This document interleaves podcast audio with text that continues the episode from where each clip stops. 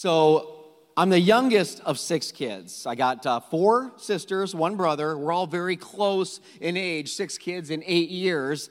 And growing up, when I was young, my mom actually went to college later in life. Like my mom was a hard worker. She raised pretty much raised us on her own. My father passed away when I was young, and so my mom really raised six kids on her own. She worked two jobs, but in her late 30s, she made a, a big decision, especially back then, it wasn't normal, to go to college and become a, a registered nurse. So, and I don't know if it's at college where she heard this news or if it was something she read, maybe a textbook that she was reading, but she, she'd heard about the advantages of fish oil. Now, today we, we know the advantages. We know that it's good for you in all different kinds of capacities. But back then it wasn't as widely known. So she'd heard that. So she ran out and she got a. Uh, I, I remember it, it was a canister, like an aluminum canister of cod liver oil. Now, that's exactly what I just said. it, it is like oil that is like comes from the liver of a fish. So she, she got this canister of this cod liver oil and she brought it home, and I'll never forget the day. I, have never even talked to my siblings about it. It's, there's trauma behind this. But my mom called me down to our pantry area in our little house. And it, I, I just remember details like the light. The light bulb had one of those strings, you know, you pulled the string. Remember that? And the light comes on. So she, she turned the light on and, and she had this canister of this cod liver oil in her hands. And I remember her taking the spoon and, and, pouring this thick substance into this teaspoon. And she gives it to me, and she kind of, you know, kind of saying, "Oh, this is good for you." You know, I'm like, "Okay, mom, I trust what you're doing." So she gives me this this spoon, and I take it, and I put it in my mouth, and I gulp it. And, and at that moment, I realized that my mom was actually trying to kill me. Okay, so it, you guys, I want you to think about think about the worst thing you've ever ate. I mean, the worst or that you've ever drank. Think about it. If you're watching online, type it, put it in the comments. What is the worst thing you've ever had? Okay, now I want you to forget about that because that wasn't near as bad as cod liver oil. It is, it is, I can't just, I think you understand from the way I'm articulating, it was so bad. Like, but but my mom was giving it to us or wanted us to take it because she's saying it was so good. It leads me to the message for today. We're in a series called The Formula. Say formula. Yeah. The, the formula for life change. Most of the ingredients you're hearing about in this series, you're going to be like, oh, yeah, that, that'd be good. Like, we talked about God's word. You're like, oh, yeah, God's word probably is good to know that. That's good. Last week, accountability. Yeah, I should have people holding me accountable in my life. That's good. But this week, it's different. This week, it's going to be something that the ingredient is going to be something that you're going to want to, like me, run from. It's like the cod liver oil of the ingredients that we're talking about. And, uh, but the reason I can tell you, like my mom was trying to tell me that it's good for you, is because as I look at people who their life is substantially changed for the better, as I study people in the Word of God, they had a large dose of this ingredient, of this cod liver oil. I mean, Abraham had it, Noah drank it. Noah drank other things too, if you read the Word of God, but Noah drank it. Moses had it, Elijah had it, the Israelites had it, King David took it. I mean, the early church wouldn't have got where they got without this ingredient. Peter had it, Paul had it. Jesus took in the oil more than anybody else. So, again, I've just set in the preface. You're going to be tempted in this message to, to, like I wanted to do for my mom that day in the pantry, you're going to be tempted to run the other way. But I want to encourage you not to run the other way. I actually want to encourage you to step into it, to embrace it. And you might be thinking, to embrace what specifically? I want to encourage you to embrace and step into not your comfort zone, but your discomfort zone. See, what I need you to know is, is the, uh, one of the main ingredients for you to really experience the life change that you're, that you're yearning for is discomfort. You, you have to have it. Like, even, even the miracles that we see in the Word of God, every miracle I think that Jesus did, almost every miracle that we see Jesus do or he does through the church, is done out of discomfort. It is birthed from discomfort. I'll, I'll give you an example. I'm going to preach to you today out of the New Testament, um, the Gospel of Luke. So, Luke is one of the, the men that, that wrote down the story of Jesus' life as he heard it. So, Luke Uh, this is chapter 8. And I love when you bring your Bibles. I love when you open your devices. This is the lo- God's love letter to you. So Luke 8 is where we begin. The two characters in the story, I'll just give it to you, I'll just tell you up front. The reason that they're going to Jesus, the reason they're, they're, they're, they're compelled to want a miracle is the incredible discomfort that they, they're, they're facing. They're finally doing something about it. Luke chapter 8, verse 41. Let's lean into the word of God. A man named Jairus was the leader of a local synagogue. He came and fell at Jesus' feet one day, pleading with Jesus to come home with him. Why? I'll tell you why. His only daughter, who was about 12 years old, was dying. That'll, that, that'll bring some discomfort into a life. As Jesus went with Jairus, he's surrounded by the crowds. Like they're pressing in. They've seen Jesus do crazy things, they've heard Jesus say crazy things. And as he's pressing in with Jairus to go help, a woman, another character, enters the story. A woman in the crowd, she suffered for 12 years with constant bleeding and she could not she could find no cure in fact the gospel of mark says she spent all the money she had trying to find one coming up behind jesus she touches the fringe of his robe not even jesus but his clothing and immediately the discomfort stops immediately the bleeding stops. Who touched me? Jesus said, feeling something happening. Everyone denied it. Peter's like, Master, we, we have no idea. This whole crowd is pressing up against you. But Jesus said, No, no, no. Someone like deliberately touched me. For I felt healing power like leave me, go out of me. When the woman realized that she couldn't be hidden, like she's trying to like hide from all this, she began to tremble. Now she's got a level of discomfort again because Jesus is calling her out. She falls to her knees in front of Jesus. And in front of the whole crowd, she explains why she touched him and that she had been immediately gone from discomfort to comfort. She immediately went from sick to healed. Jesus hears her give the explanation and he says, Daughter, your faith has made you well. Go in peace. But that's not the end of the story. What about Jairus and his daughter? I'm glad you asked. While speaking to the woman, a messenger arrived from Jairus' home. The messenger said, You know what? We don't need to worry about what we're doing anymore. Your daughter's actually not sick, she's dead. There's no use troubling the teacher now. There's no use getting Jesus involved now. So now the story's just gone from, from uncomfortable to incomprehensible. Your daughter is not sick, she's dead. Jesus leans in. He hears what has happened and he says to Jairus, the dad, No, no, no, don't be afraid. Just have faith. Say faith.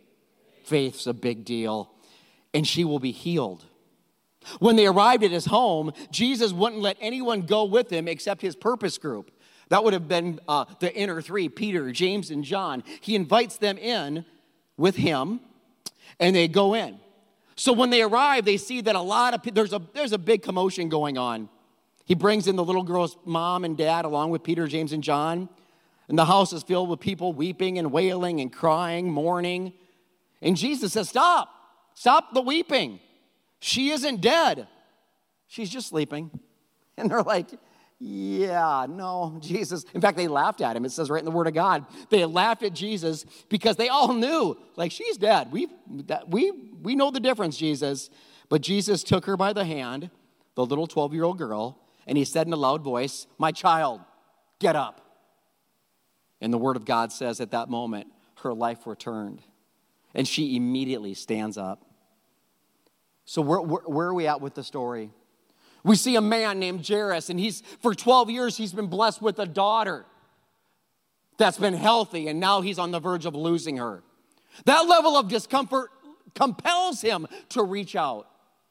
We see a woman sick for 12 years.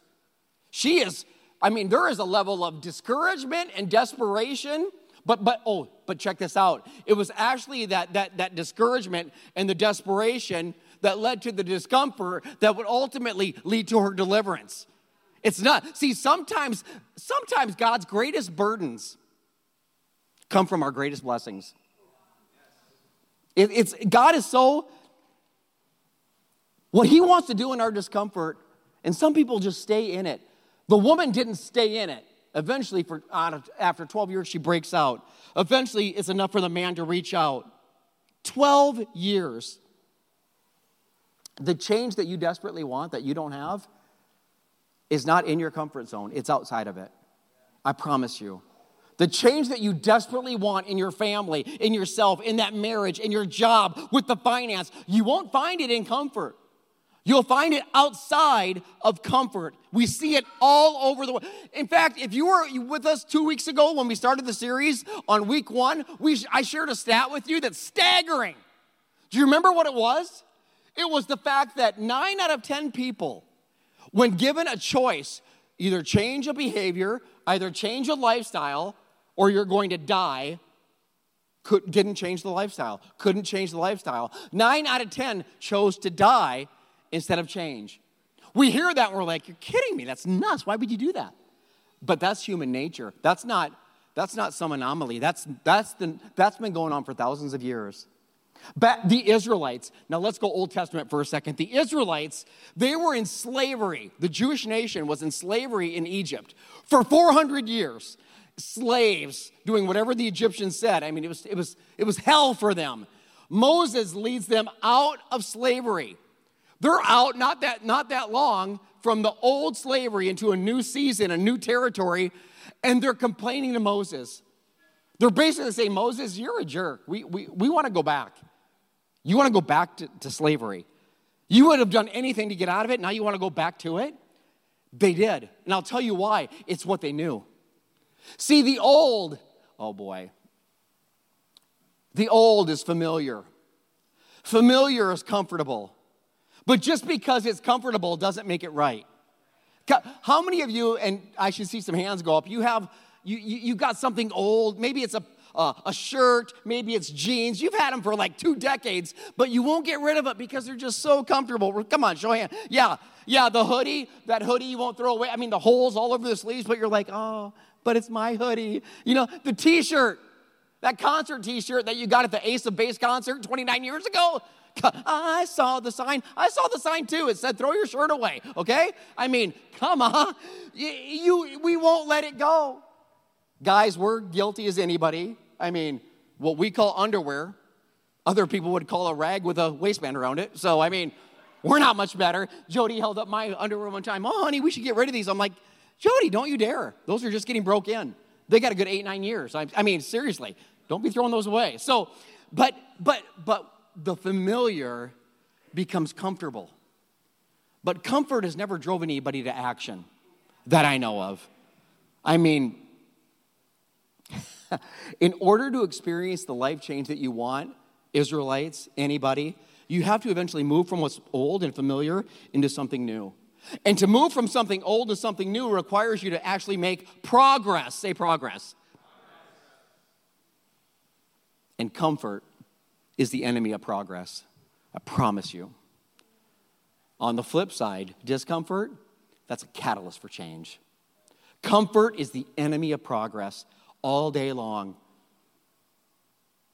That woman, I keep thinking about that woman who was sick. I mean, eventually, took her 12 years, that's a long time.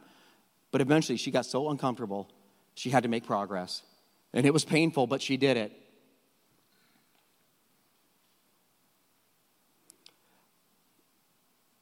As a church, we get prayer requests all the time, and that's a good thing. And we want you to write them down. We want you praying with the prayer team. In fact, you shouldn't leave here until somebody prays with you and for you. I'm just telling you that. But here's what one of the number one things we're going to hear, and I prayed for the same thing, so I'm not calling anybody out. But one of the number one things that's natural for us to pray for is, is, is comfort, right? I mean, and, and there are times to pray for that in loss and grief. Of course, we're going to pray for that. But a lot of times we'll just pray for comfort, like, in our lives. God, make my path easy. God, make my path straight. God, uh, you know, do, do what you can to take the obstacles out of the way. But my question is, what if we start praying the opposite? What if instead of praying for comfort, we start praying for God to disrupt some things? God start making some things uncomfortable. Now listen, listen, I like comfort.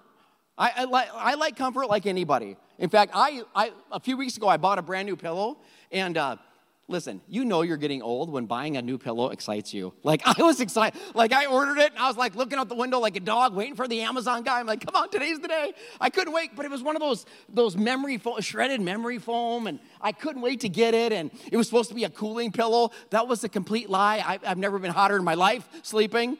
At least that's what Jody says, honey. You've been never, never been hotter. Anyway, so okay, that's my story. So, uh, but it was not. But but here's what I know about my my, my new pillow I've never, I, I've never been laying in bed with laying on my new pillow with the sheets up to my chin. That's never led me to make bold statements about change. I've never been laying in bed and thought to myself, today's the day I'm gonna cure world hunger. You know, no, today's the day I'm gonna hit snooze six more times. You know, I just, comfort doesn't lead to change normally, but discomfort, I've heard a lot of stories about discomfort moving people to move. I'll say it a different way Discomfort can be painful. Pain will move you to move. What moved the, the Jairus to move? Pain. What moved the woman to move? Pain. Ask, ask anybody in the bleeding out in the ER why they came. It, they didn't go to the ER because they wanted to know their weight, okay? That would just bring more discomfort to us. We don't want to know that. We're at the ER because, because there's pain. There's something about pain, there's something about discomfort that, that refines us. There's something about that pain that, that, that almost strengthens us. It's crazy. I, uh, oh, I'll come back to that in a second. Let me, let me get back to my notes here. I can get off track a little bit. Um, the Israelites, you know, they were in a lot of pain when they were under the thumb of Egypt. Remember what I said? Moses led them out, and then they're complaining they want to go back to the old, back to the comfortable. And uh, but Moses, Moses almost never even got him out in the first place. In fact, if Moses would have had his way, he would have never went and got him. You can read that story in Exodus. I don't have time to go through it, but I'll, I'll give you a synopsis. God says, Moses, go, go get the people out of slavery. And Moses is like, I ain't, I ain't the guy. No. And gives excuse after excuse after excuse after excuse. And finally, Moses gets to the real he finally gets real honest with God. He's like, I don't want to do it. Go find someone else. Why would Moses say that to God? Moses is comfortable. It's pretty good for Moses right now. He's been a shepherd now for like 40 years. It's comfortable when you've been in the job for a long time, when you've been in the season for a long time. It might not be perfect, it might just be a paycheck, but I'm comfortable.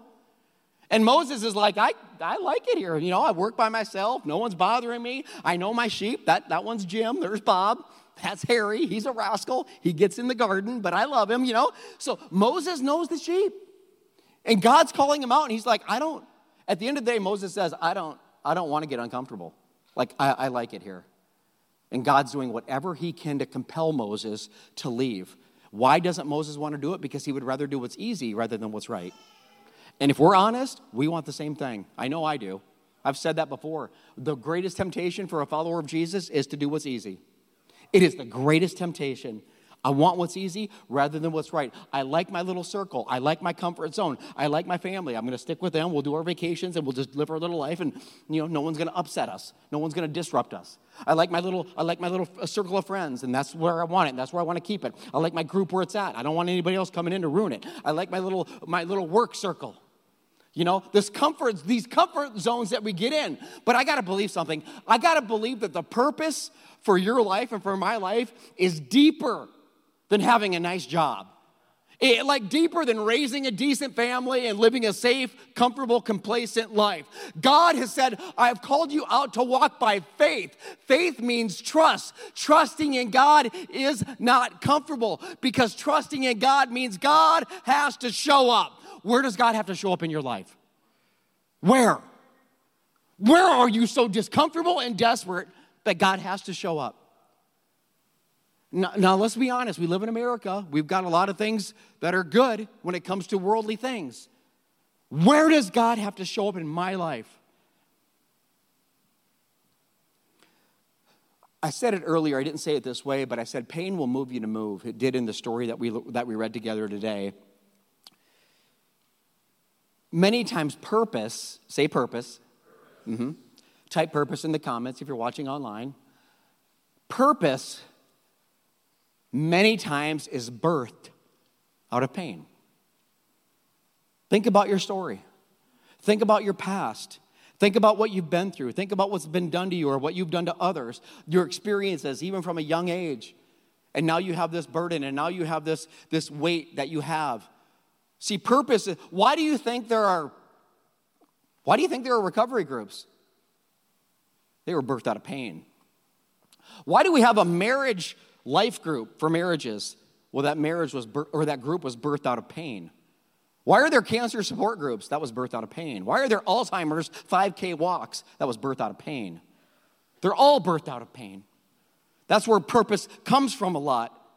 It's funny, last week I get done preaching at the 11 o'clock, and I'm talking to someone, and I honestly, I'm terrible. I mean, you do, don't do drugs, kids. You will lose your memory. I don't know who I was talking to, but I remember them specifically saying um, they've been clean for three years. And I was like, praise God, that's awesome. And, and the person asked me, they said, if you could go back and change your story and not go through all the drug addiction, because that's what, that's what I put myself through, um, they said, would you change it? And, and, listen, I know the, the I know the Christian answer. Oh, I wouldn't I wouldn't change a thing because I'm who I am today because of what happened. And that is there is obviously that's true. But there I told him I said there are there is something I would change. I would change the amount of time it took to, to, to, to step out of the misery. I would change, I, I, wish it wouldn't have took me so many years. I mean, uh, we're talking a miserable situation. But, but, but understand something, and this isn't just for an addict, this is for you. And you'll know this. Most people, many people, will choose to be miserable over being uncomfortable. Okay, I'm gonna say it again. I, and many of you could probably agree, that we would choose to be miserable in what we know instead of uncomfortable in what we don't. it, it is so crazy. That's where I was. I, I, was, I was, I'd rather hang out with the demons I know instead of like hang out with angels that I don't. Think of the insanity there. That, that's where I was. I mean, I hate addiction. I hate what it's done. I hate what it did to me. I hate what it did to my family, my friends. I hate everything about it, but I do know something. The discomfort that came from the addiction, I mean, it caused me to move. The discomfort, I, I wrote it down. I said, if it wasn't for the discomfort it caused, I don't know that I'd have my wife today. I don't know that I had my family today. I don't know that I would have a relationship with Jesus today, or that I would be a pastor today, or that this church would even exist today. So I don't praise God for the pain, but we do praise God for what the pain is going to produce in our lives. I'm telling you, God is calling you out of comfort into calling. That's where He's calling you. You're going to experience discomfort. Some of you, you need to actually seek it in, in areas where you're too comfortable. Others, you're in it, and God's wanting you to move in it, through it to Him, like Jairus did, like the woman did. It's so crazy. This, in fact, talking about ideas or ministries or causes birthed out of pain, your salvation, if you're saved, that was birthed out of pain. The redemption story of Jesus coming to earth as a human, that whole idea, that was birthed out of pain. It was painful for the Lord to know that we would separate ourselves from Him. It's painful for the Lord to think about that we would, we would make decisions that go against His will and, and, and, that, and that He would have to think about the, the possibility of losing us forever, of, of being separated from us. His, his, his love, his, who He created in His image that brought the Father great pain, so much so that he would send Jesus.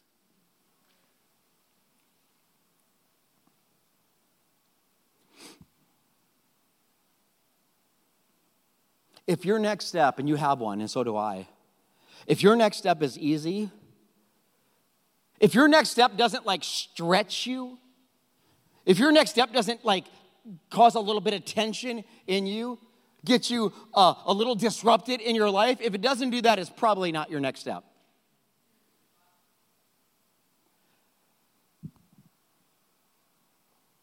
What is your next step?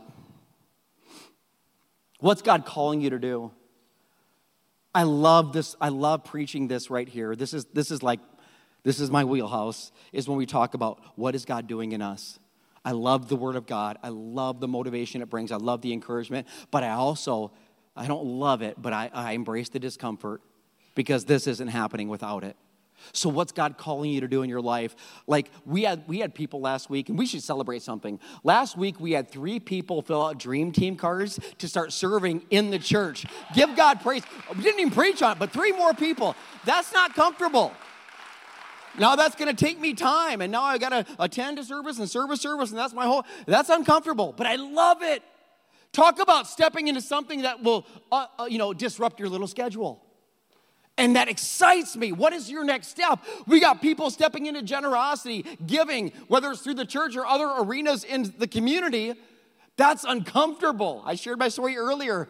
I didn't I never want to give. I don't want to give. I want to keep it. I'm selfish by nature. It still am. But there's something about allowing the discomfort to say, you know what? I've never given before. I'm going to take a step of faith. God says, do it. I'm going to do it. Groups. The big focus right now, I'm, I'm not trying to hide it from you my goal is that you would be part of a group. Not, not to add more to your schedule, but to add more life into you. That's what I want for you. well, that's not comfortable. I know it's not. It's gonna, you, you gotta take an hour out of the week and make it happen, hour and a half, whatever it is. But I'm telling you, I'm like begging. That's why we talk about the life groups and the purpose groups and and if you're new, the purpose groups are they're intense. They're like four people doing life together for a year. They start September 1st. They're a closed group, reading the Word of God daily. I mean, it's it's intense. Life groups, that's like Jesus and the 12, right? That you, you can get in and out of those at any time. They're still in the Word of God, still got some accountability, still got relationships, but they're different. And that's why there's booklets online. Uh, there's booklets out in the Welcome Center that tell you the difference so you can pray and discern.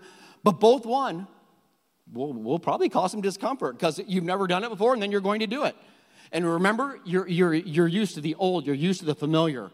But until you step into the new, until you make progress, your life will not change. So that's why, that's why we focus on. Oh, by the way, this is exciting. Celebrate recovery. We're a church of recovery. I mean, I was a drug addict. We're that's going to recovery is our heart, but recovery isn't just al- alcohol or drugs. I mean, I'm convinced you all need it.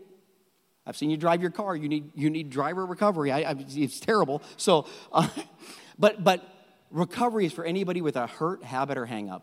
Does that describe you? Any of those? If it does, you should lean in to celebrate recovery at some point. We're going to start that back up again. I can't wait. It's, it's probably about two months away, but you can sign up today to say, I got questions, I'm interested, uh, I want to take this step. It's out there. Celebrate recovery step away from these hurts, habits, and hangups. I, that is such a dear ministry. M- marriage life group, your marriage. If you're married, you got problems. I already know that because you're married. Okay, so just let's just be honest. So that, that's out there for you. What is your next step? You have a choice. You have a choice. Just like the woman who was bleeding, you have a choice. Took her 12 years. She stayed miserable a long time, but remember, She'd rather be miserable than uncomfortable. That's where I lived. And that's where some of you are living. And, and I'm glad that you're here. I'm so grateful that you're watching. But that woman, think about that day, by the way. So she, Jesus, the crowds are pressing in. Remember what Peter said? We have no idea, Master. I mean, there's thousands of people. We don't know who touched you. Think about all the people. And one woman, I, where did I write it? It was, uh, God just put it on my mind. I gotta find it. Da-da-da-da-da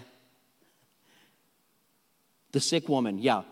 All the people listening that day to Jesus, all the people watching Jesus that day, all the people in the crowd. See, you could be part of a crowd and never see any blessings.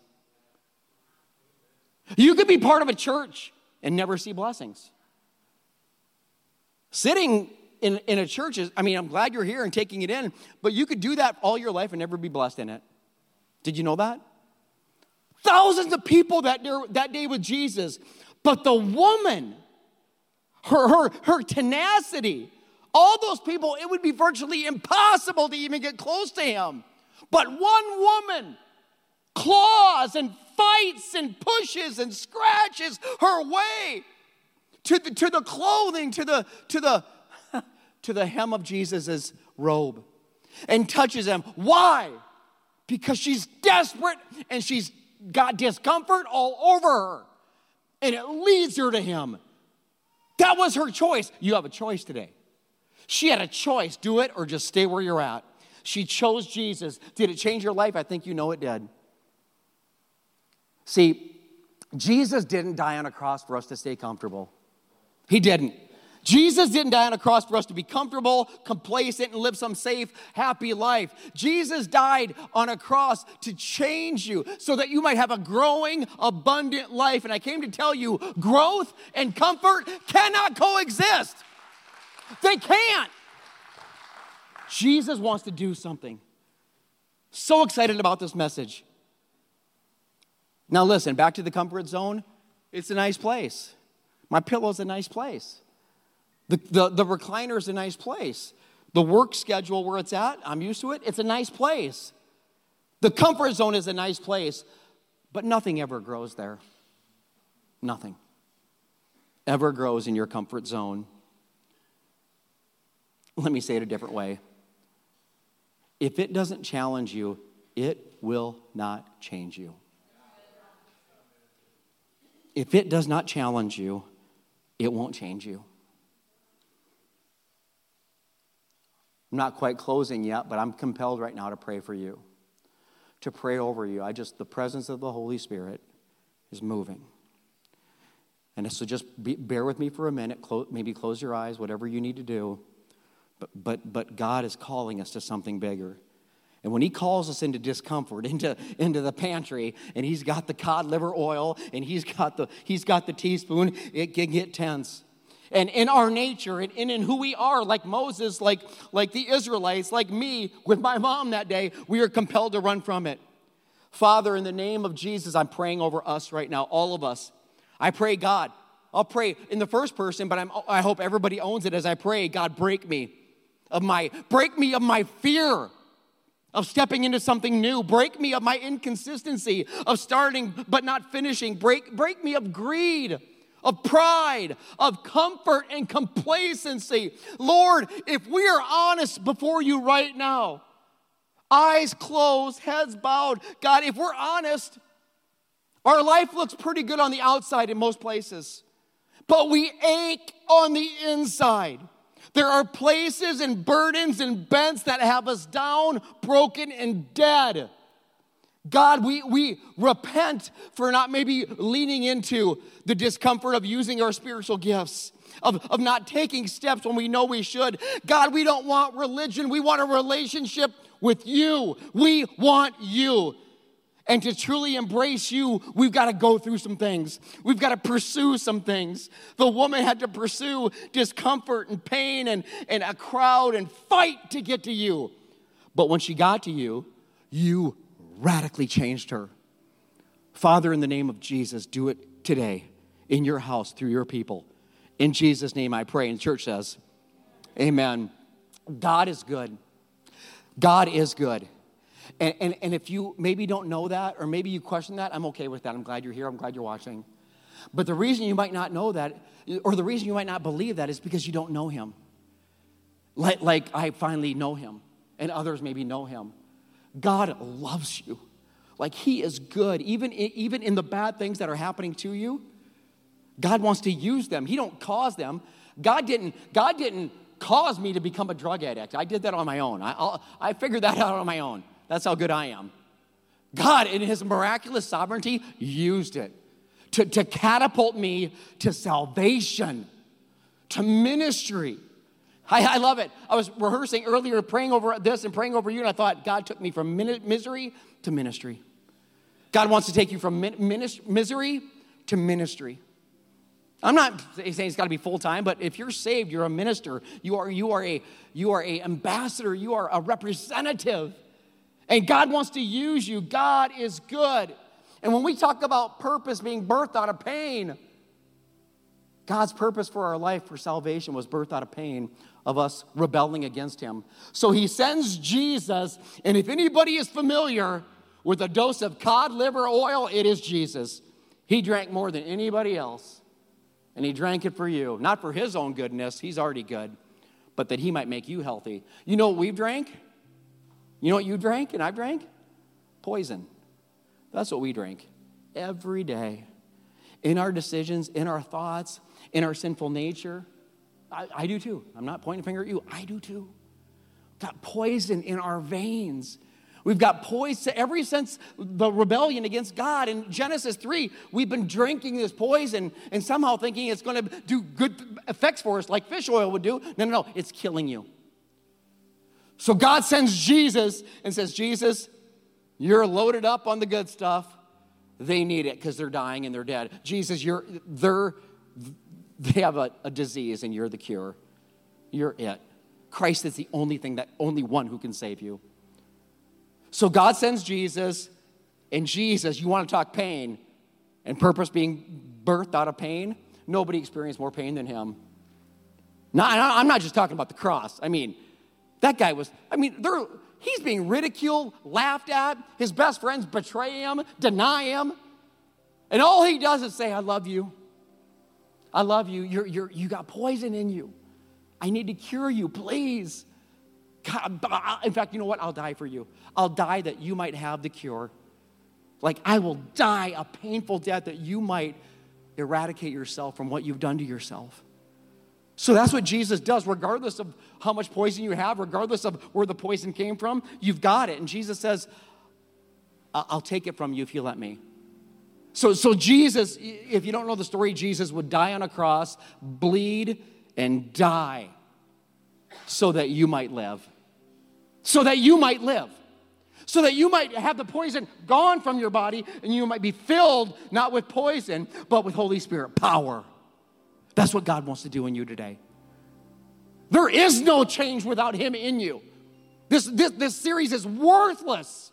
If I, if I can't truly get you, get, uh, not convinced, but encourage you to sell out to Jesus, you can, you can read all the self help books you want, the Oprah, Tony Robbins. I don't, it will do nothing. And if it does anything, it'll be temporal. Promise you. Without Christ in you, there it, nothing else matters. So Jesus dies on a cross. And here's what I love because Jesus, so he's dead and they think hope is all gone, but it's not. Go back to the go back to the girl that died. Remember Jairus' daughter? Remember Luke 8? She's dead. Do you remember when Jesus walks in with his purpose group? Peter, James, and John, and mom and dad. Remember, remember the mourners and the weepers? Remember what they did? They laughed at Jesus. They're like, dude, you're an idiot. I mean, uh, sleeping, she's dead, moron. What are you thinking? And they laugh at him. And I thought about that. And I thought to myself, you know, the mourners fail to realize something. That the person that they were laughing at and the person that they were mocking, see, he wasn't just speaking about a resurrection, like he is the resurrection. He is the life. Three days after he was dead, he was alive. He brought himself back to life. I'm telling you, he wants to disrupt you to get you to change. And it, it is disrupting to sell out to Jesus because he'll change your life if you let him. Call on his name. Ask Christ to save you. Ask him to enter into you. Uh, tell him you're messed up. He already knows it, and so do we. I'm jacked up. I'm dead in places. Forgive me. Make me new. Holy Spirit, enter into me. I'm desperate and I am dead and I'm poisoned and I need you. Sell out to that. Pray that over yourself. Ask the Holy Spirit to enter into you. Repent, turn. He'll, he'll help you with that but you got to do it in accordance with His Holy Spirit. I believe there are people here today that you want to give up. You're discouraged and you're desperate. That's why God brought you to this message, by the way. And you're in places that are hard, and you're in places, and I'm not denying they're hard, they are. And you're in places where you don't know what to do, and you're at your wits' end in many different areas, or maybe one big area of your life. And I came to tell you it is in times of discomfort that I realize in my life that I can't do life alone. And that's what God will compel you to do is, well, He brought you in a, a room full of people. Why? Because you were never made to do life alone. That's why we want to pray with you and for you. That's why we want to love you and hear your story. That's why we want you to sign up for a group or, or whatever God leads you to do to get you in connection with others. Is it discomfortable? Discomfortable. That's a new word. Is it uncomfortable? Yes, it is. Yes, it is. God loves you. Isn't that a weird statement I said? That I don't know that I would be saved I think God would have, if I wasn't a drug addict, I think God would have found another way to get me really uncomfortable because that's what it would take for me. And that's what it takes for a lot of you too. You came to Christ, or maybe you're here today because you're going through a, a trial or a struggle.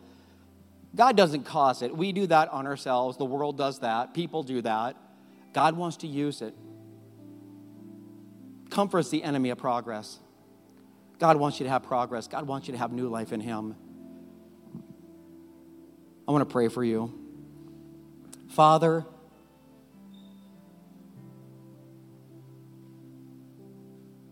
discomfort is all over your word. In fact, it's, we can find that in almost every story we read. And it's crazy because nobody would wish it upon themselves. The woman would do anything not to be bleeding. The man would have done anything not to have his daughter dying. But, but here's what I know in both those instances don't miss this. In both of those cases, they brought Jairus, they brought the woman to the feet of Jesus. See, God will allow things to get you close to Him because at the end of the day, that's all that matters.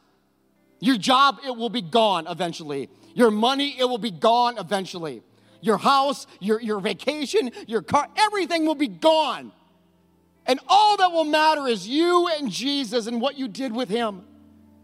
So Jesus loves us so much that He'll allow us to get uncomfortable so we can get to the Comforter and He can make us new.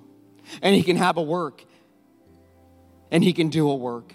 Father, thank you for Jesus. Thank you that He would die and rise for us.